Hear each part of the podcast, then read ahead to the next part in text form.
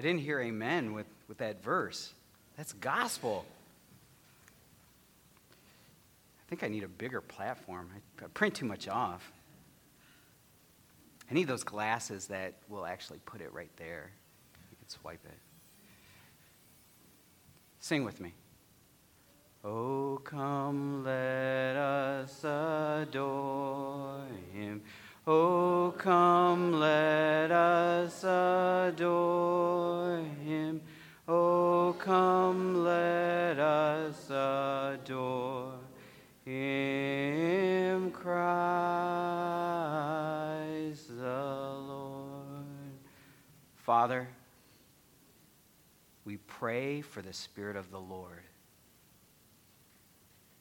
We are empty vessels that want to be empowered to do your will, to share your message, to glorify your name.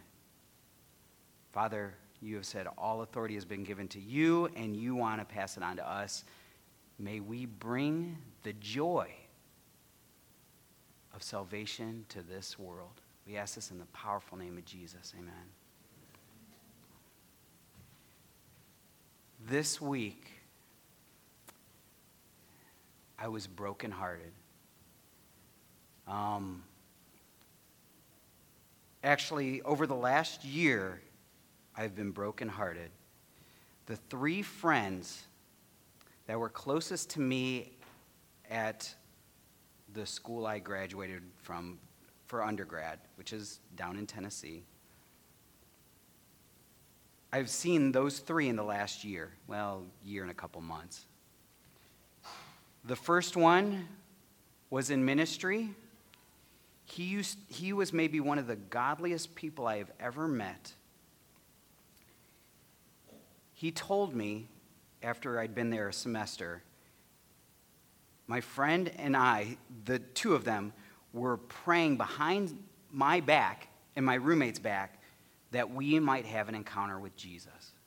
They were praying every night. They would meet every night to pray for us. I saw him, and he looked so unhappy. He was he had left the ministry several years ago. He was divorced. He was driving a beer truck. The highlight of his day was when they had extra and they would give it to him. He would say, I'm still a Christian, but I could tell there was hurt and anger there. My other friend I saw in California just a couple weeks ago. It's hard because I know this world is small. And I just, I, am I'm, I'm extra careful. Um, his wife, this was my old roommate, his wife now ex wife, had left him for another female, actually. And he said, That's not the hard part. The hard part is we have a daughter, and constantly his ex wife is telling how bad daddy is. Brokenhearted. But this last week, I sat for an hour talking to my, the other guy that was praying for us, who was, he was doing church plant ministry. I mean, he was sort of doing some revolutionary things. And without going too much into it, he lost his ministry, started drinking, and other things, he realizes that he messed up, lost his marriage. All three of them lost marriages, lost ministries, lost purpose. And he told me this is what stood out near the end of our conversation. He said, about the, the time that our divorce was finalized, which is about five months ago, he said, I felt lost by God. I knew in my head that His grace wasn't big enough for me. And it broke my heart. That He had come to the point where He said, God's grace is not great enough for me. How horrible of a situation when you've tasted the truth of God's grace, I'm talking about, and feel that you've come to that point. We are going to dispel that idea that God's grace is not great enough. There is a man, and you know who he is, even though I was corrected several times by my daughter that when I would say Martin Luther, she would say King Jr. I say, no, Martin Luther, King Jr. No, it's just Martin Luther this time. And Martin Luther, we are going to actually go backwards and come back forward. As he stood at Worms, he said this, he is quoted of saying this. And this quote, this here I stand quote, is believed to be the I had a dream speech of the Reformation. And he says this Unless I am convinced by, my testimo- by the testimony of the Holy Scriptures, or by evident reason, for I can believe neither Pope nor councils alone as it is clear that they have erred repeatedly and co- contradicted themselves, I consider myself convicted by the testimony of Holy Scripture, which is my basis. My conscience is, wor- is captive to the Word of God. Thus, I cannot and will not recant. Because acting against one's conscience is neither safe nor sound. God help me. Amen no matter what would befall him, I will not betray what Scripture has told me. Now, if you know Martin Luther, it, eh, ironically, Martin Luther was a little bit more timid when he was younger, but his name is believed to come from, Martin comes from the, the name Mars, which is the Roman god of war. And Luther which was believed to be changed from Luder. Luther means an army person. His name is, you're going to fight a battle. And you have no clue what this battle is going to be like, but you are going to fight and you are going to be a person who is victorious in battle. And little did he know that he was coming to this point. Because on June 15, 1520, which is near his time in Worms, or Worms, if you want to say, um, there is an edict, a papal bull from Pope Leo X. And on June 15, 1520, it says this Arise, O Lord. Now, mind, this is from the Pope. Arise, O Lord, and judge your own cause. Remember your reproaches to those who have filled with foolishness, foolishness all the day. Listen to our prayers, for foxes have arisen, seeking to destroy the vineyard, whose winepress you alone have trod. When you were about to ascend to your father, you committed the care, rule, and administration of the vineyard, an image of the triumphant church to Peter. As a head and your vicar and his successors, the wild boar from the forest seeks to destroy it, and every wild beast feeds upon it. Rise, Peter, and fulfill this pastoral office divinely entrusted to you, as mentioned above. Give heed to the cause of the Holy Roman Church mother of all churches and teacher of the faith, whom you, by the order of God, have consecrated by your blood. Against the Roman church, you warned lying teachers are rising, introducing ruinous sects, and drawing upon themselves speedy doom. Their tongues are fire, a restless evil, a full and full of deadly poison. They have bitter zeal, contention in their hearts, and boast and lie against the truth. We beseech you also, Paul, to arise. It was you that enlightened and illuminated the church by your doctrine and by martyrdom like Peter's. Now, Porphyry rises who, now those, a new Porphyry rises who, as old, once wrongfully assailed the holy apostles, now assails the holy pontiffs, our predecessors. Right here is like when Ahab, when he sees Elijah, says, What are you doing here, O troubler of Israel? And Elijah's response is, I'm not the one who's troubled Israel. You have brought this upon our nation. But there was holy, and I'm, I'll use quotes, indignation from Pope Leo X against these people, meaning Martin Luther and his cohorts, for bringing disunity to the Holy Roman Church. Do you see? Do you, can you at least understand? Because we've always, as Protestant Christians, and hopefully you do understand that if you are a Seventh day Adventist Christian, you are a Protestant Christian.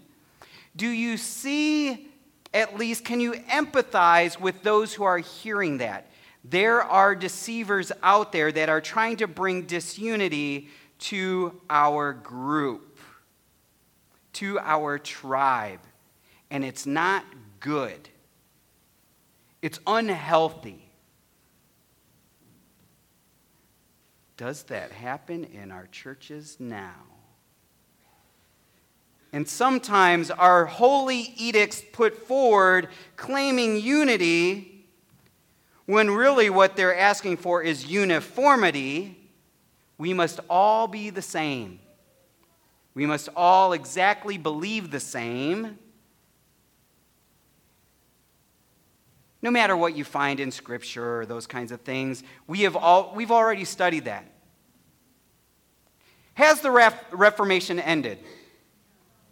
Did it end in the 16th century? Did it end in 1915, if you know what happened that year? No.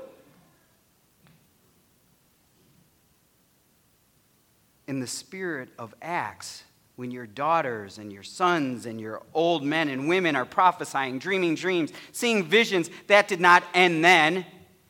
It will not end until he returns.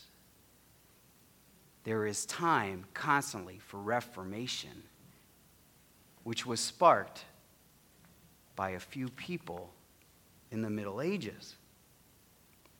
But let's start with Martin Luther's life. I'm not going to talk about his birth. I'm not going to talk too much about his family. And if you ever watch any Martin Luther movies or if you read this book or some of the books about Martin Luther, this is the start. In 1505, and what I'm going to ask you kids, everybody under 17, because I did not, my failings, I did not put specific notes there. If you can list three dates with the events on your notes, you get candy from Bill Merman. Three dates, meaning three years. I, I don't have the specific dates. So the first date I would like you to put is 1505. In 1505, as Martin Luther, a young university student, is walking,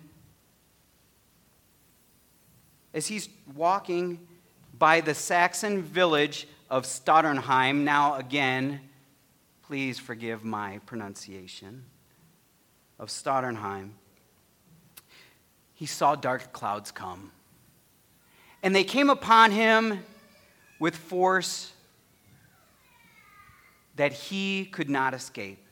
And he saw them come, and he saw the, the, the, the rushing waters pour upon him, and lightning struck. And depending on the testimony you read, lightning struck either him or very near him, threatening his life. And he says, Dear Saint Anne, if you save my life, help me, Saint Anne. If you save my life, I will become a monk. Have you ever done that before? Not become a monk. Lord, if you save me now, I promise I'll give my life to you. I'll dedicate it all to you. I'm sure plenty of people that are bars on their, their porcelain, you know, their, their porcelain thrones are saying, Oh, if you just get me through this. And this is where he was in a, in a point of desperation. St. Anne, help me, and I will become a monk. Now, this was not the path that his father had carved for him. His father said, You will be a lawyer because you are brilliant and you are the only one that will go to the university, the University of Erfurt, and you will become the one who will save our family. Financially, our reputation, you will save our family. And he goes from that point, he says, I will become a monk. And he goes to this Augustinian monastery, which is in the same town in Erfurt, or Erfurt, I don't know how you pronounce it. He goes to this monastery and he says, I want to become a monk. And they said, Do you really understand what you will have to give up to become a monk? And he says, I know that I want to. Um, you cannot talk me out of it. When his dad found out, he was so enraged that he cut him off from the family. He says, I don't ever want to see you again. please let's not contact each other. Now, before we continue about his journey, I want you to know about the journey of the church at that time. Some of his contemporaries, Martin Luther's contemporaries, the, temper- the temperature of the, the theological temperature of that time was that there was no assurance of salvation. Actually, if you ever thought that you had the assurance of salvation, you were actually sinning under the sin of presumption. You presume that you're, you, you think you have what you don't really have. Actually, fear was what led to obedience. Sacraments were what were holy. Luckily, our church has never experienced this stuff. We've never manipulated where, where we've made fear, you know, you will obey, or here's the end. We have never, we've never preached that you can't, ha- that, that you can, uh, you can't have assurance of salvation. I hope you hear my sarcasm. It is sad to say, because we have taken a stance against things like once saved, always saved, at times we have gone to the other side and made it to the point that your salvation that you can never be assured. Because if you make a mistake whether you know it or not it's taken from you. So, so we have this game that we play with God that you accept Jesus and now you have salvation and, and He gives you eternal life.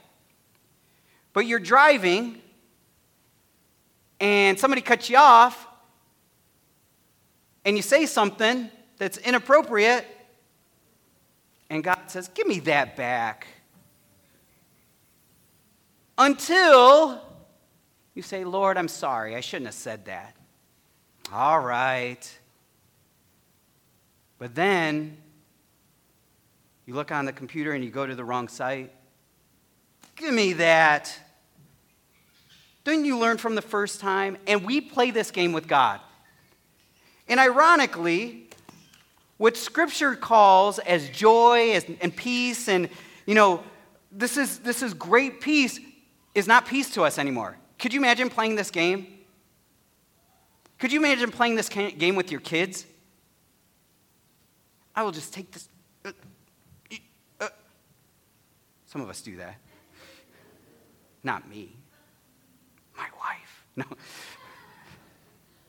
But do you see what do you see there is no peace and joy if we are constantly thinking that God is going to take away our eternal life at every misstep. We're going to get to that. So, the rigors of monastic life, this was the temperature that Martin Luther went into monastic life with. There is no joy, there is no peace. Actually, it's said of Martin Luther that whatever was unpeaceful in his heart, I mean, in their hearts, his was double. This guy suffered through extreme depression, extreme guilt. He constantly would rebuke himself. He constantly thought, there is nothing, there is, there's nothing that could, could get me into the kingdom. But to quiet his soul, which most people think it's that lightning strike that brought him there, but he wanted to quiet his soul. Please give me peace, O Lord. So he joins, and they say, All right, I am going to tell you what this entails. You will renounce self will. Will you renounce it? Yes, I will. Scout's honor. I don't know what, Scouts? Two or three? I guess this is the Pope's thing, huh? All right. Scout's honor. You will not eat much. You will fast all the time. I accept. You will wear rough clothing. I accept. Your flesh will die. I accept. You will be poor. I accept. You will beg for money to live. I accept. And you will be secluded from everybody you care about. I accept. And it was said of him that because of his unrest, that whenever they said, because they would wake you up, if you were a monk, They'd wake you up at 2:30 in the morning and say, "It's time to pray. Time to pray." And they would go and pray and they say, "You need to pray for 30 minutes." He would pray for an hour. You will fast for 2 days. I will fast a week. It was said that the accounts are that he would always o- overdo it because he was trying to, to rinse his soul. So here we come to to 1510 and his first Mass. So you might want to write that down. In 1510 AD, he has his first Mass, but it actually is postponed. He says, Please, I have invited my father, and he has responded. He wants to come. Now, little do historians talk about this, but his father, it's believed that his father lost two other sons. And he believed that it was a rebuke because he had cut off Martin Luther out of his life. He said, I don't want to lose another son. So he brings 20 of his companions with him at this postponed first Mass, and he actually ends up donating quite a bit to the church because he feels so guilty and, uh, and he wants to reconcile with his son. So he comes along, and they have this Mass, and it says this in the first Mass because you think a Mass would be enjoyable. Is, I'm excited.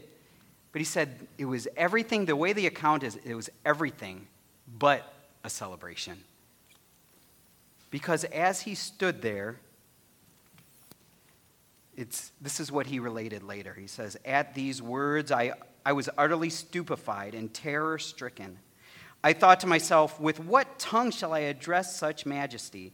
Seeing that all men ought to tremble in the presence of an of even an earthly prince. Who am I that I should lift up my eyes or raise my hands to the divine majesty? The angels surround him. At his nod, the earth trembles. And shall I, a miserable little pygmy, say, I want this or I ask for that? For I am dust and ashes and full of sin, and I am speaking to the living, eternal, true God. What a terrifying experience. Now, I'm going to say something here, and I hope you catch me right. I do believe in respect and reverence. We come to the Lord knowing that He is God. But God does not want us to come to Him terror stricken, believing if we make one misstep, we're gone. Do you understand this? He wants us to come to us as we are all the time. It doesn't matter if you've made your millionth mistake. Because seven times does a righteous person fall, but he gets back up. It is the wicked that stays down. His grace is sufficient. So after this first Mass, his soul was not quieted. And instead, he said, I know what will quiet my soul. And he and a companion said, We will take a trip to Rome in 1510. We'll take a trip to Rome because this is the holy city. I know that God is there. I leave it at that. I will go there because it is a holy place.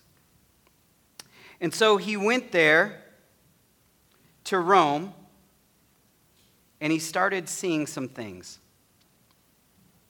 He started he started performing masses in every important place to quiet his soul, but he noticed that the morals were extremely lax if we were to compare it to now, maybe what he would call it is, at least in the American context, a Las Vegas or a, or a New Orleans. He said, he actually said this if there was ever a hell, Rome is built on it. The place that he thought was holy, he said, it's the foundation of hell is Rome. Or maybe the foundation of Rome is hell. And he said, they lack so much reverence that now believe remember back then they still believed in transubstantiation do you know what that is I've, I've talked about it a couple times that when you put when the priest would put the bread into the mouth it actually became the actual flesh of jesus and when, when they would put the juice that it actually became the blood of jesus and he said he remembers where they would start doing this that would, the priests would start doing this but then they would be laughing and they would say in his words, you know, bread you were, bread you'll always be. You're nothing special. Wine you were, and wine you will always be. And they were mocking the process. And so his final, it seems that his final thing to do is he was going to, now there's debate over what exactly happened here. But he was going to, to climb this staircase of the St. Lateran, uh, you know, he, and some people think it's Pilate's staircase. Uh, newer historians, more recent historians say, no, it probably was not. But no matter what, he has this experience on this staircase. He says, Is this it? Is this what religion is? Bloody knees, whipping myself until I feel good in my soul? Good enough for God? Is this it?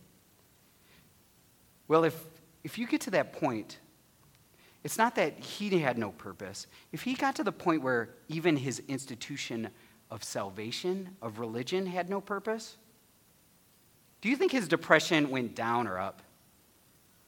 Yeah. We'll say it went up, but his self worth, everything just crashed.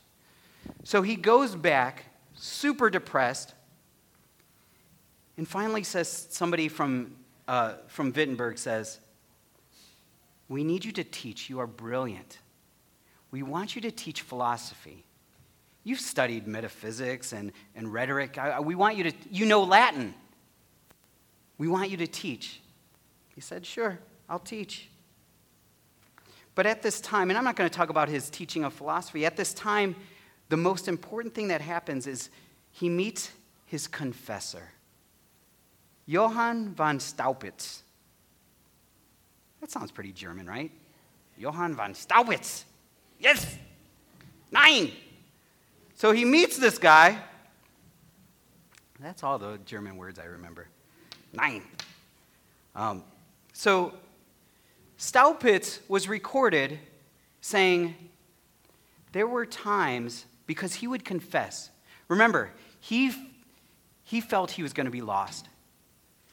And in that time, he believed that if you don't confess, your sins are not forgiven. And so he would confess and he would ask God to help him to remember the sins that he had forgotten because if he didn't remember it and verbally say it, he would not be forgiven. He would actually start his confession repeating the Ten Commandments and the seven deadly sins. And he'd say, Hopefully, it jogs my memory of the sins I have forgotten. What turmoil.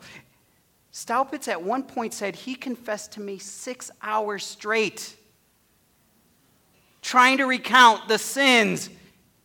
And finally, after pulling out his hair, and I'm saying that figuratively because I don't know if Staupitz really did that, he pulls out his hair and he says, Come to me when you have something real to confess. Commit adultery. Go murder somebody. Come to me then. This minutia is crazy. Ironically, I have seen this happen within our tribe. This belief system is here. That if you do not confess, and I'm going to define that for you, if you do not confess every sin, you will be lost. Now, I want us to go to 1 John 1 9. 1 John 1 9.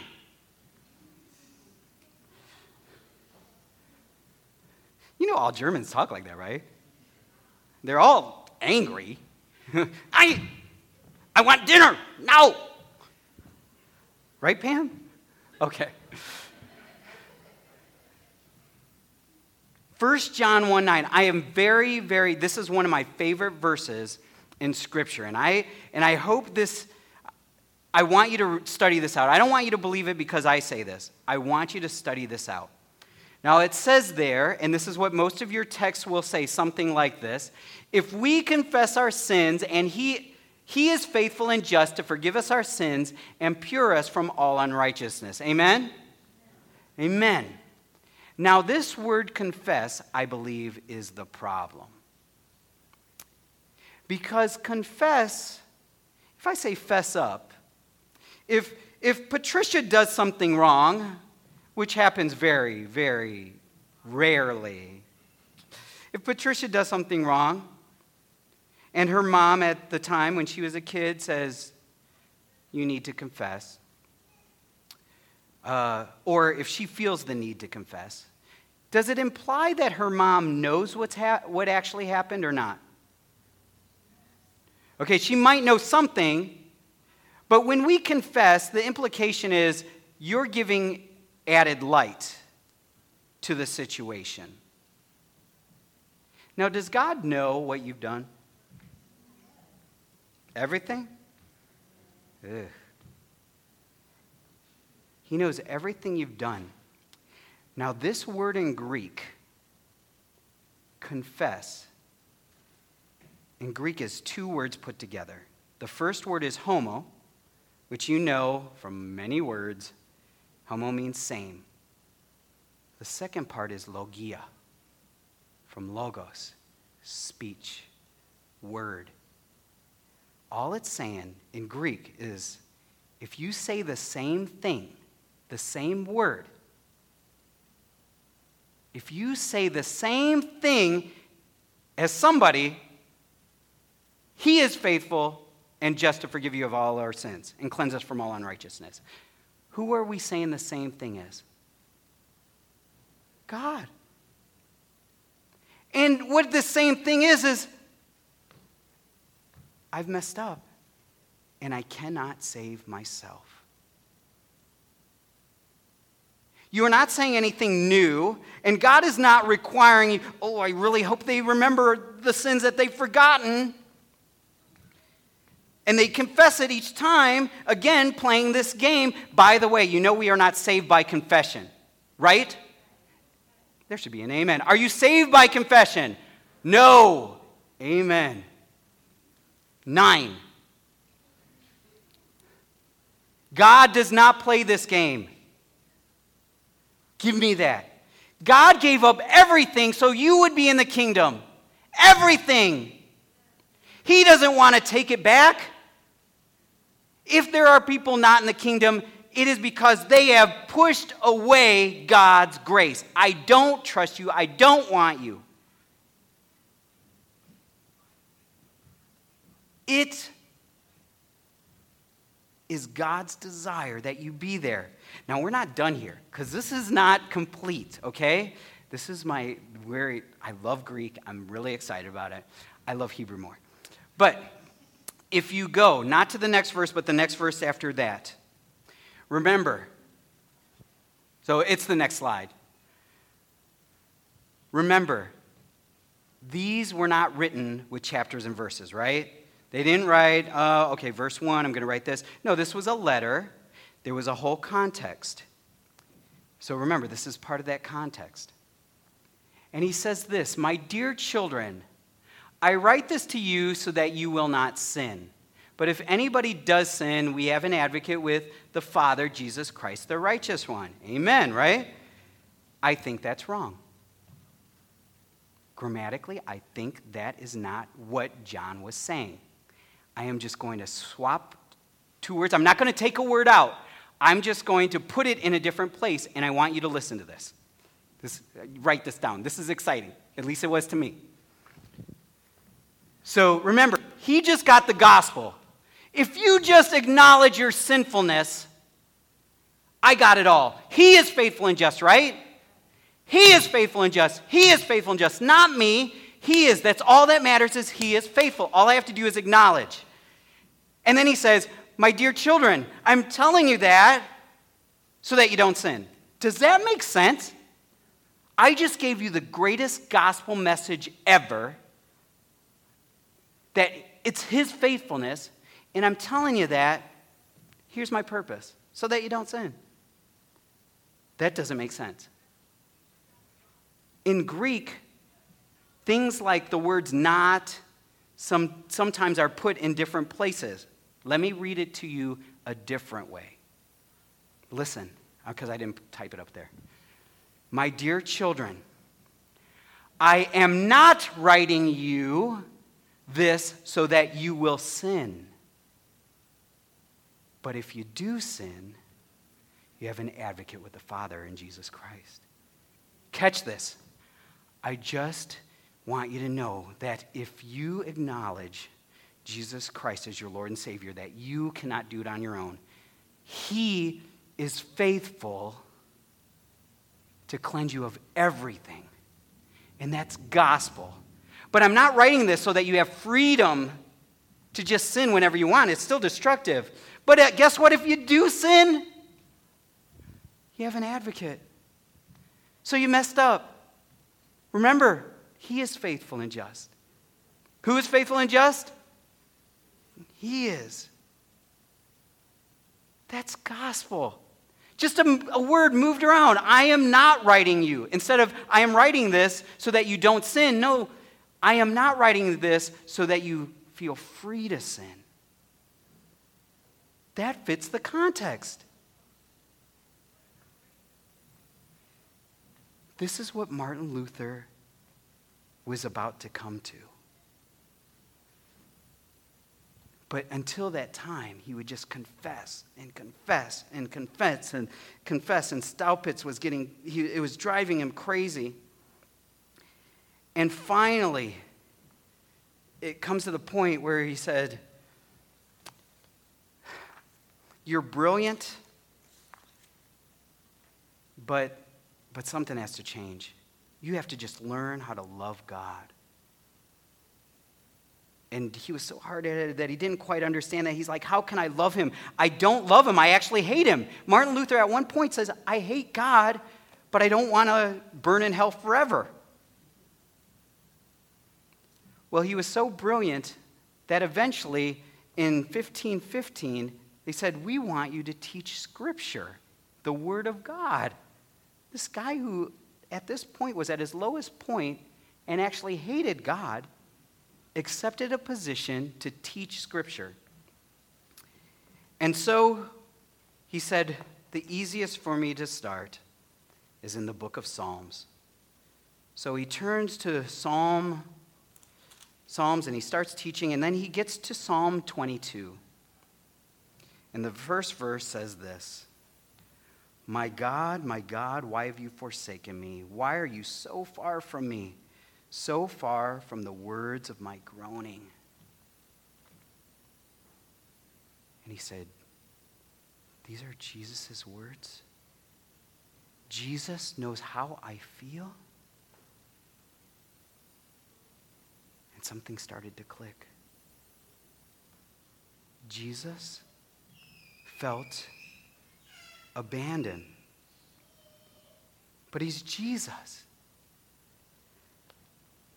And so, a little bit after that, he said, I will start teaching New Testament. And he comes to this book to the Rome, to the Romans. And he comes to the verse of Romans chapter 1, and it says this For, the, for in the gospel, the righteousness of God is revealed, a righteousness that is by faith from first to last. From the first person to the last person, it is by faith. Just as is written, the righteous shall live by works? No, by faith. And then he comes to the point where, where Paul is talking about Paul, I mean, Paul is talking about Abraham. And in Romans 4 3, it says this What does Scripture say? Abraham believed God, and it was credited to him as righteousness. And Luther was reborn because of the book of Romans. And it says that as if I had entered paradise.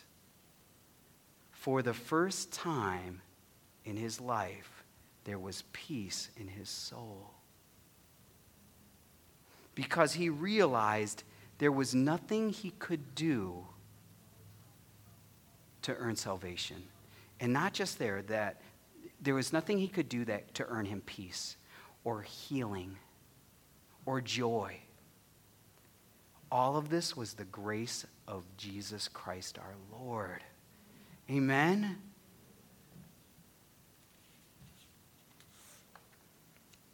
And he said this. He said, Jesus, now this is paraphrased, he said, Jesus took what he didn't deserve, which is my sin, just so I would get what I don't deserve in his righteousness. God covers me. And he came to the point in his conclusion that God's righteousness was a free gift. Totally free. No buts. We need to get to that point. Because we do still say this. And as I talked to my friend, I could still tell, as he talked about things like the fourth commandment So, whether you personally believe this or not, there is still, it looms over us that you are saved by grace, but the fourth commandment determines somewhat if you will be in the kingdom or not. Or what you eat will determine if you are in the kingdom or not. Or if you believe in certain prophets will determine if you are in the kingdom or not. But Scripture says it is by grace through faith you are saved, not of works, because none of us can boast. You are saved by grace. Say that. I am saved by grace. I am saved by grace. Is there anything else? No. I am saved by grace. There is nothing in yourself that can pull yourself out of quicksand. I am saved by grace. So we come to this last point of, of where he's about to nail these theses. And, and, and in 1517, there was a guy, Johann Tetzel, who comes to town. Now, he's not actually allowed in, in Wittenberg because they know what he's doing. But he's, he goes there under the command of Pope Leo X. Now, Pope Leo X lives an extravagant life. You, you remember the, the, the monastery says you're going to be poor and you're going to beg for money and you, you're just going to have poverty all around you, what you eat, where. Well, that didn't go for the popes nor the cardinals. So he was living the high life. And, and the pope before him, Julius, left a full treasury there. You, you are set, Leo. In eight short years, he was bankrupt. The church was bankrupt. And he, before this happened, he had decided we need to remodel St. Peter's Basilica. We're going to rebuild it, as it said. We are rebuilding it, but they couldn't complete it. So Tetzel was sent to sell these things called indulgences. Now, an indulgence was if if you've sinned, I can, if you, if you donate to the church, especially to the basilica, which, you know, you know this is God's movement, we can write a remission of sin for you. And this is yours. It's yours to keep. So it, it's sort of a get out of jail card. There you go. And so he would, so he started writing this, and he would carry this cross. Do we not have a cross? I thought we had a cross in here. He would carry this cross with him, and he would actually claim that the cross that he would carry was even of more value than Jesus Christ's cross. Blasphemous. And he actually even was rumored of saying that he could write an indulgence for those who did bad things, like if a man would do a bad thing to even marry the mother of Jesus, he could write an indulgence to absolve that. You know, there's a story, now who knows if it's true or not. There's a story of Tetzel that where he's in this one town and this nobleman comes to him and says, I would like an indulgence. I will give a lot of money. So he gives this money, and so he writes this indulgence for a future sin. And as he leaves the town in the wooded area, this nobleman comes upon him, beats him up, and steals all of his money and says, Here's my indulgence. And at first, the king says he was furious that this happened because he knew it would bring heat from the Roman Catholic Church. But then later on, he's like, That's a little bit funny. Who knows if it's true? But what it was saying is these reports that this is what it had come to.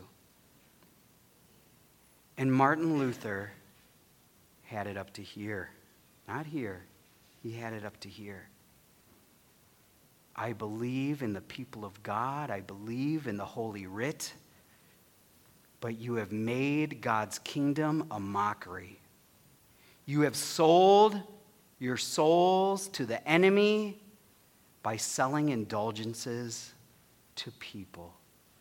Salvation does not come by money, Salvation does not come by my acts, it comes because Jesus loves me.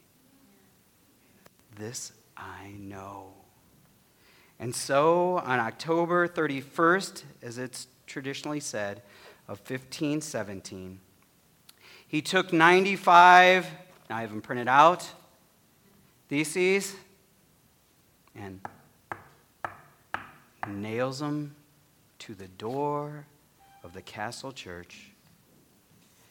And I would encourage you at some time to read through these. Now, granted, you'd think that they were super revolutionary, but 1517, he was just starting his growth. And so most of them are against indulgences. But I want to read just a couple to you. Like number 45 says this Christians are to be taught that he who sees a needy man and passes him by, yet gives his money for indulgences, does not buy papal indulgences, but, the, but God's wrath. He would say, It is vain to trust in salvation by indulgences or their letters, even though the indulgence commissary or even the Pope were to offer his soul as security. They are the enemies of Christ and the Pope who forbid altogether the preaching of the Word of God in some churches in order that indulgences may be preached in others. Injury is done to the Word of God when in the same sermon an equal or larger amount of time is devoted to indulgences than the Word of God. So as he goes to Worms, tradition teaches, and the music was not there yet, but a song was sung, a poem was recounted by 2,000 attendants along with him. Ah, mighty fortress is our God. No longer are we to believe that our fortress is our works. That is not my stronghold. That is not my bulwark. Nor is the church. My faith, my life is built on the grace of Jesus Christ alone. May the Reformation continue until he returns. And as God told Moses to tell Aaron to say over the people of Israel, Yavareka Adonai vayishmareka, Ya'er Adonai panav alecha vichoneka, Yisa Adonai panav alecha v'yasem lecha shalom. The Lord bless you and keep you. The Lord make his face to shine upon you and be gracious to you. The Lord turn his countenance toward you and give you peace. Father, may the Reformation continue. Put within our hearts the Spirit of the Lord that sets a fire to this local congregation and to the global church. Father, may people know that we are different because we believe that it is your grace that will bring healing and peace and joy. And it is only by your grace. We pray this in the powerful name of Jesus. Amen. Happy Sabbath, everybody.